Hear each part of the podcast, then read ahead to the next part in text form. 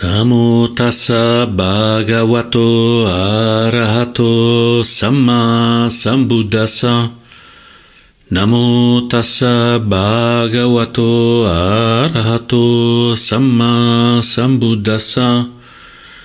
Namo tassa bhagavato arahato samma sambuddhassa. Buddham dhammam sangham namassami.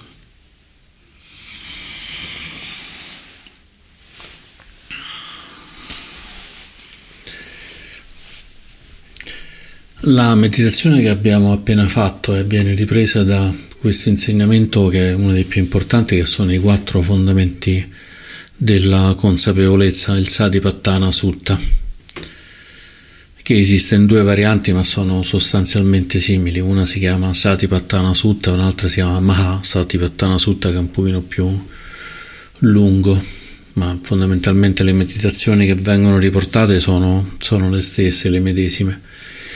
Questa che abbiamo fatto fa parte del primo blocco, quello della contemplazione del corpo nel corpo. E vi leggo il pezzo corrispondente a questa parte che è la contemplazione del respiro. E il Buddha dice: In che modo un monaco vive nella contemplazione del corpo nel corpo? Qua quando dice monaco intende genericamente un praticante, non necessariamente un monaco maschio, ma monaci, monache, laici, praticanti e laiche praticanti.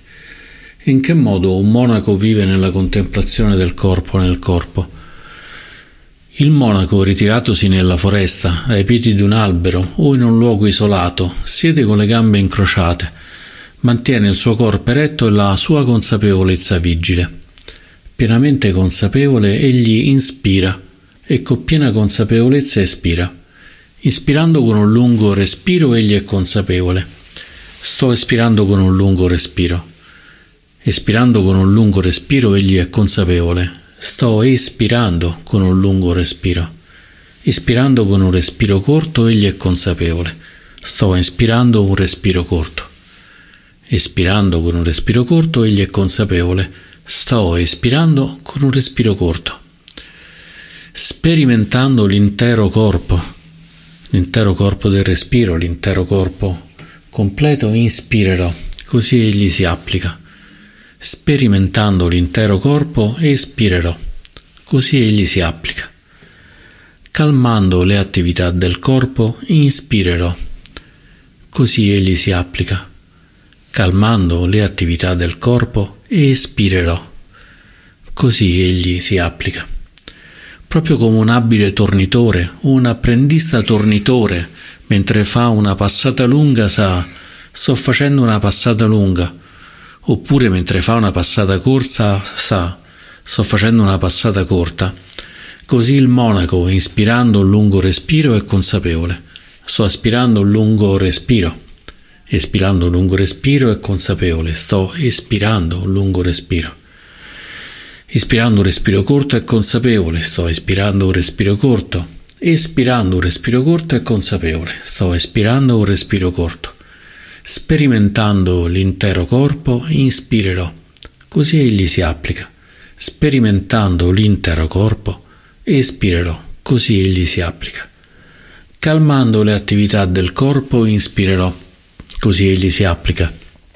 Calmando le attività del corpo, espirerò, così egli si applica Così egli si dedica alla contemplazione del corpo nel corpo interiormente o alla contemplazione del corpo nel corpo esternamente, o contemplando il corpo nel corpo interiormente ed esteriormente.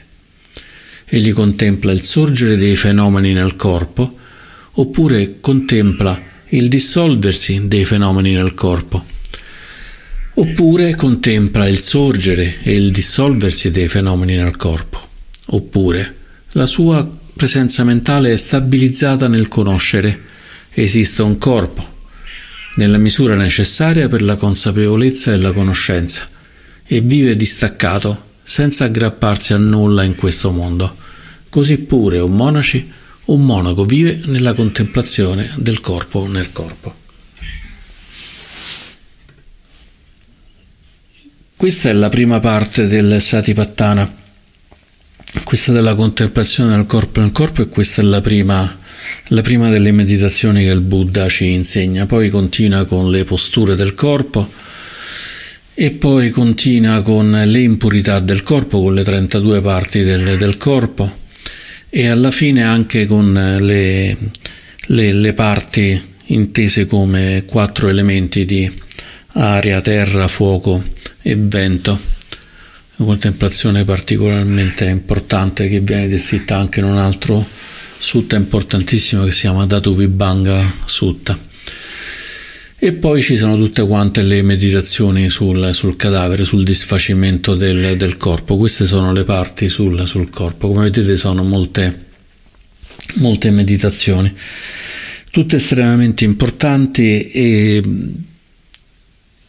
una cosa importante che ci dice il Buddha è che non c'è una priorità nelle, nelle meditazioni nel senso che non è che questa meditazione sul respiro, che è la prima, è meno importante di quelle ad esempio sui sette fattori di illuminazione che stanno nella quarta parte della, dei fondamentali della consapevolezza, ma che ognuna di queste meditazioni in realtà è sufficiente per raggiungere l'illuminazione stessa. C'è questa varietà perché chiaramente in ogni momento della vita possiamo scegliere che tipo di meditazione è più appropriata per noi.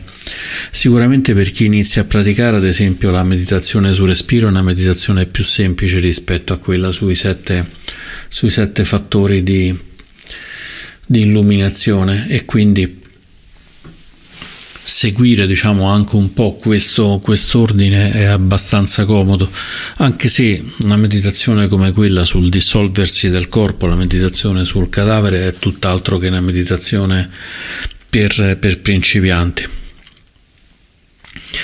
La parte però che volevo un po' rifletterci è questa cosa perché il Buddha ci consiglia di fare queste meditazioni così noiose, apparentemente noiose, perché il Buddha ci, ci dice mettiti lì e stai attento, respiro corto, respiro lungo, entra, esce, è calmo, non è calmo, com'è sto respiro?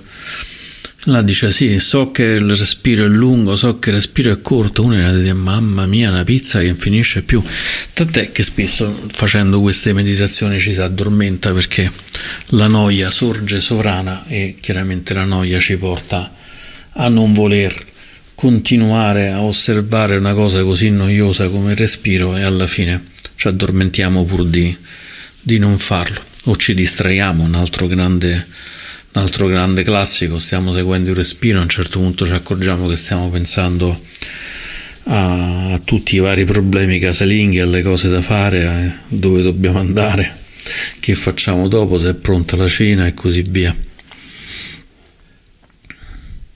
Eppure il Buddha ci dice che questa qui è una meditazione sufficiente per raggiungere l'illuminazione, il che sembra estremamente, estremamente strano perché uno dice ma possibile che semplicemente sapendo se il mio respiro è corto, è corto o lungo, allora, allora posso avvicinarmi a questo stato di perfetta serenità, perfetta felicità stabile, nel senso che non è più dovuta alle condizioni circostanti, ma addirittura è talmente persistente che, il, che anche in assenza del corpo c'è comunque, c'è comunque diciamo, la presenza dell'illuminazione, quantomeno è quella la condizione in cui si raggiunge il nirvana e poi con la morte si raggiunge il pari nirvana, il nirvana, il nirvana completo. In realtà il Buddha ci dice di stare attenti a respiro, ma poi in realtà ci dà anche un'indicazione molto, molto preziosa. Innanzitutto cominciamo dal, da, da, da questo primo passaggio, inspirando ed espirando. È abbastanza palese in chiunque abbia meditato anche un po', ma è anche stato dimostrato scientificamente, ormai ci sono migliaia e migliaia di articoli sulla, sulla meditazione, in particolare prendendoli dalla, dalla mindfulness. e mm, si sa che il respiro e il corpo sono estremamente, estremamente collegati, per cui calmando il respiro si calma, si calma il corpo e se riusciamo a calmare in qualche modo il corpo, anche il respiro andrà di conseguenza più, più calmo. Ci sono addirittura delle forme di respiro particolari che si possono fare nei momenti più, più estremi che servono proprio per rallentare ad esempio gli attacchi di panico o quietare la mente quando ci sta uno stato di estrema, di estrema agitazione, attivando il cosiddetto nervo, nervo vagale. Questa cosa era ovviamente ben nota al tempo del, del Buddha. Le meditazioni sul respiro erano già estremamente praticate nel periodo del Buddha anche se il Buddha introduce questa novità di non lavorare sul respiro come tecnica, ma di lavorare sul respiro come fonte di osservazione. Cioè, piuttosto che lavorare, ad esempio, su particolari tipi di respirazione, quelli che sono tipici del pranayama, il Buddha dice lavora sulla consapevolezza del respiro. Questa consapevolezza fa sì che possiamo utilizzare il respiro come un'efficace cartina al tornasole per capire meglio come funziona la nostra mente. Se vediamo che il respiro è agitato, anche se non ce ne rendiamo conto, possiamo riconoscere che la mente, che la mente è agitata. E quindi possiamo fare quello che ci consiglia proprio il Buddha, che è proprio questa, questa operazione di calmare, di calmare diciamo tutti quanti questi, questi processi intesi sia nel processo che si genera dell'ispirazione che nel processo che si genera nell'espirazione.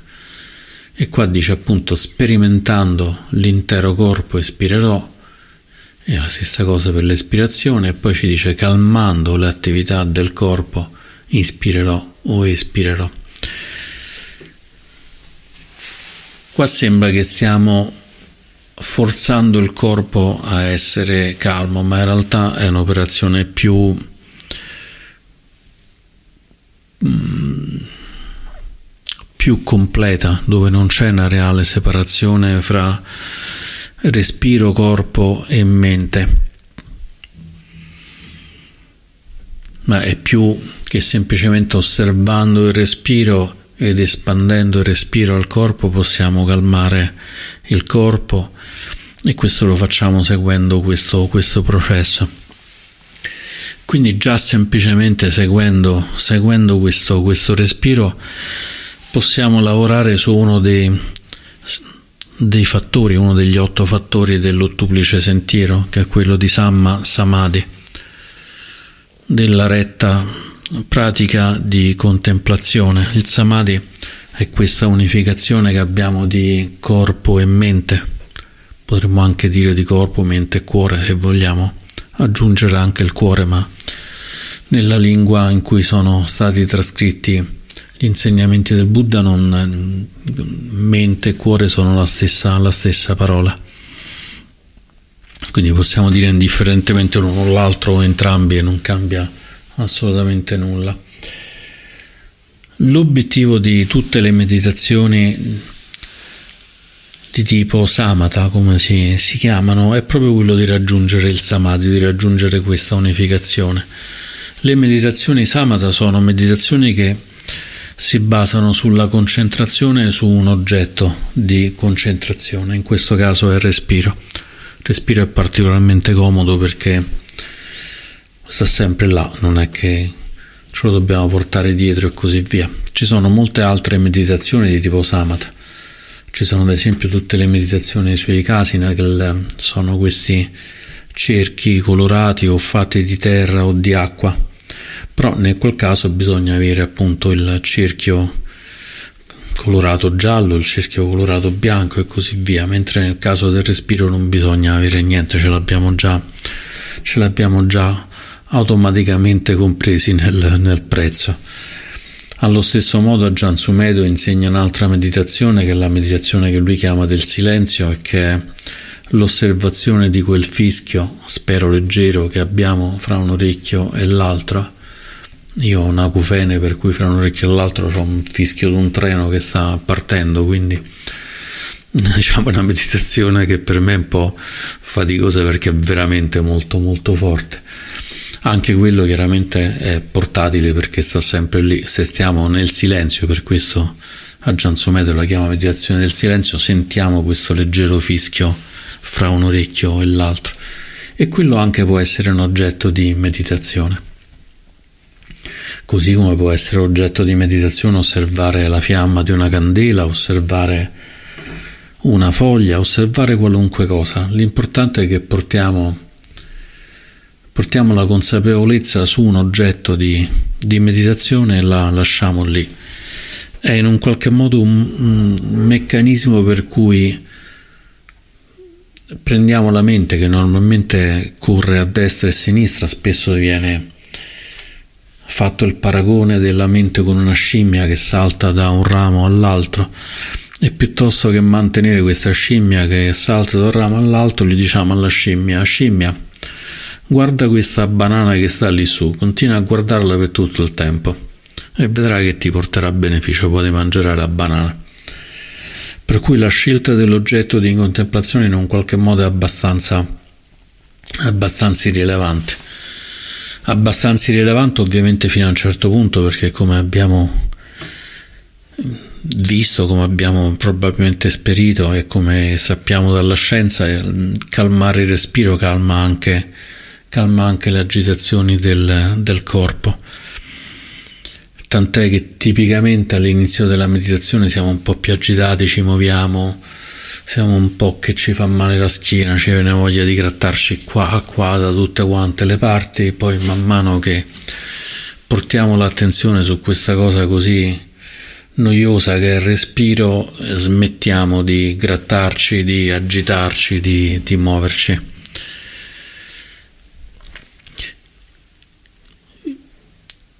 Portare quindi l'attenzione su un oggetto di, di, meditazione è quello che ci consente di raggiungere questa unificazione del corpo e della, della mente.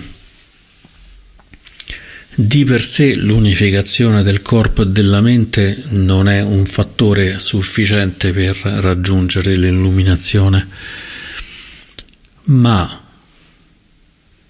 questa unificazione è in realtà la porta a intuizioni profonde molto importanti.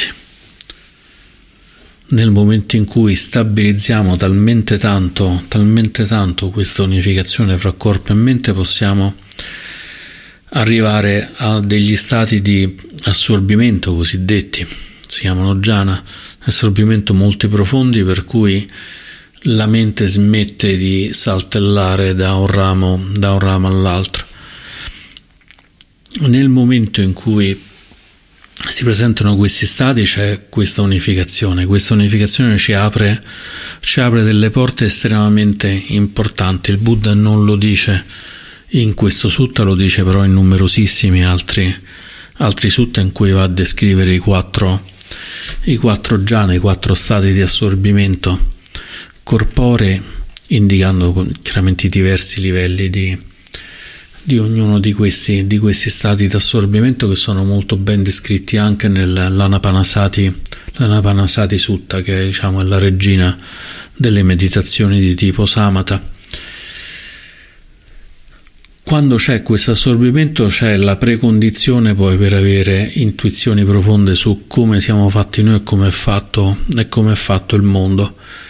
Per cui in realtà, anche se in questo sutta non viene detto, osservare se il respiro è lungo, se il respiro è corto, è conducente a questi stati di assorbimento. E questi stati di assorbimento sono a loro volta prodromici, sono la porta, possiamo dire, poi di, di osservazioni che non sono più basate soltanto su le attività mentali o soltanto sulle attività fisiche, ma sono in un qualche modo sganciate dall'uno e dall'altro. Qua il Buddha in questo sutta che abbiamo letto ci dice che dobbiamo portare la presenza mentale stabilizzata nel conoscere e quindi qua facciamo il salto il salto di, da semplicemente concentrare all'attività conoscitiva e ci dice la conoscenza che vogliamo fare è quella esiste un corpo nella misura necessaria per la consapevolezza e la conoscenza, nel senso che non ci dobbiamo perdere troppo dietro il corpo. E ci dice pure però che dobbiamo essere distaccati, senza aggrapparci né al corpo né al sorgere dei fenomeni né al dissolversi dei fenomeni. Questo è un po' quello che sta dietro a queste cose noiose che il Buddha ci dice di, di, fare. Osservando il respiro, osservando questa cosa così noiosa, ci accorgiamo che il respiro nasce e muore in continuazione. Cambia in continuazione, non c'è un respiro che sia veramente, veramente uguale all'altro, ci sono respiri affannosi e respiri gioiosi. Aggiama Pagno ci ha tenuto questo laboratorio sul respiro in cui ci ha insegnato a fare un po' il catalogo dei nostri respiri e ci insegnava dicendo com'è il respiro di quando sei felice, com'è il respiro di quando hai paura, il respiro di quando ti stai aprendo, il respiro di quando stai conoscendo. Quindi in un qualche modo proprio conoscendo questi, questi respiri, conoscendoli a fondo, quindi utilizzando queste tecniche di osservazione del respiro come una sorta di enciclopedia del, degli stati mentali che abbiamo a disposizione, possiamo poi giocare per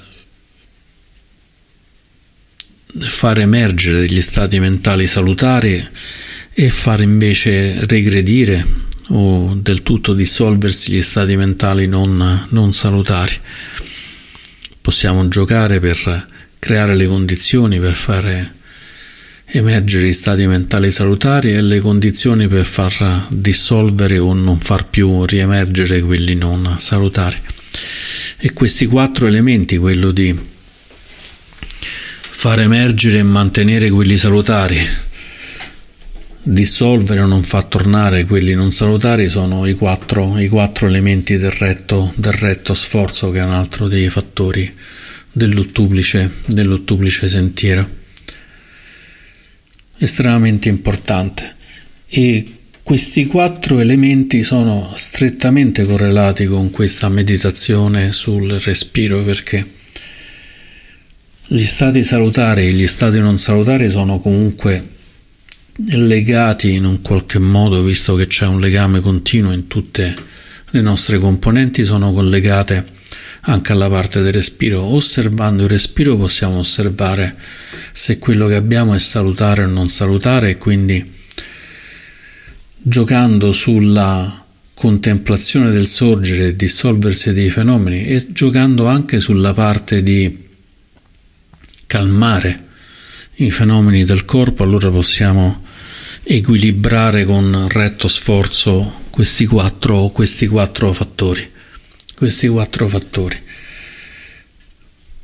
E quindi la contemplazione del respiro ha tutte queste indipendenti aspetti estremamente positivi. Uno degli aspetti positivi è quello di calmare la mente perché magari arriviamo in meditazione completamente agitati un altro è quello di concentrare corpo e mente raggiungendo gli stati di assorbimento che ci calmano a un livello molto più profondo di quello a cui siamo abituati nella vita quotidiana e diventa appunto la porta poi verso importanti intuizioni, intuizioni profonde. E in più diventa anche una meditazione necessaria e addirittura essenziale, verrebbe da dire, per il riconoscimento dei stati mentali salutari e non salutari e quindi la possibilità di applicare correttamente, correttamente il, retto, il retto sforzo. Quindi il respiro sì è una cosa noiosa, in qualche modo è il, proprio il fatto che sia noioso il suo punto di forza, ma in realtà se andiamo poi a osservare con piena curiosità, con piena energia, che è uno dei fattori di illuminazione, con piena curiosità, in piena energia questo, questo respiro, scopriamo che in realtà c'è molto di interessante, è un po' come se vedessimo qualcuno che sta studiando una goccia d'acqua e pensiamo che è completamente pazzo osservare quella goccia d'acqua, ma lo osserva con tanta attenzione, tanta precisione, magari anche con degli strumenti, tipo un microscopio, e scopre che in quella goccia d'acqua ci sta un universo, un universo intero di batteri, di virus, di animaletti di particelle, magari ci stanno anche delle, delle spore del polline dei fiori che se l'avete mai vista in microscopio sono di una bellezza, di una bellezza rara. E noi possiamo trovare in questo respiro, in questo respiro, in questo seguire il suono del silenzio fra le orecchie, nel seguire la fiamma della candela, esattamente la stessa ampiezza ampiezza di fenomeni che ci stanno che ci stanno dentro una goccia d'acqua vista al microscopio. Il Buddha però ci dice ok, anche se stai osservando tutto questo, ricordati che ti serve soltanto per conoscere. Non è importante che ti ci perdi dentro. Tant'è che ci dice soltanto nella misura necessaria per la consapevolezza e la conoscenza.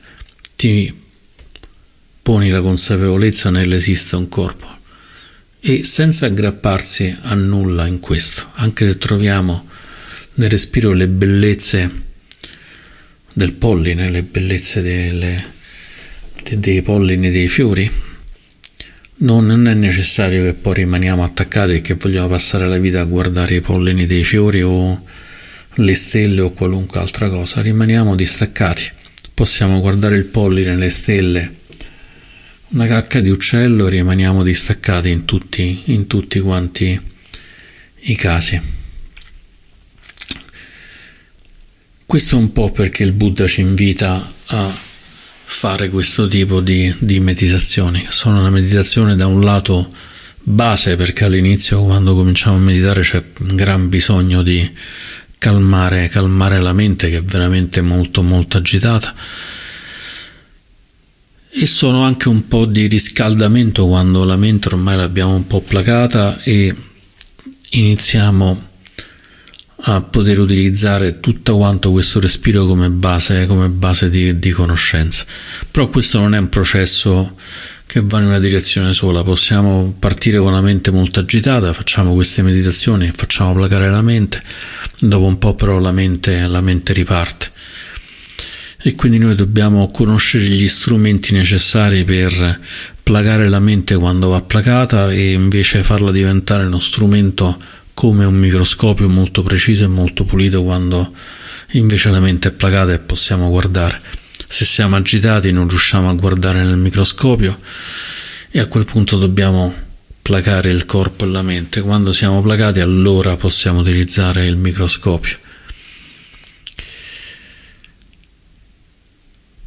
E quindi è comunque questa del respiro un'ottima pratica sempre, che può essere una pratica preliminare delle nostre, delle nostre sequenze di meditazione o può essere una pratica, una pratica in sé. E nella speranza che, come dice il Buddha, che qualunque delle meditazioni che sta descritta nel Satipattana Sutta ci porta all'illuminazione al nirvana, auguro a tutti di raggiungerlo semplicemente osservando il respiro. Grazie.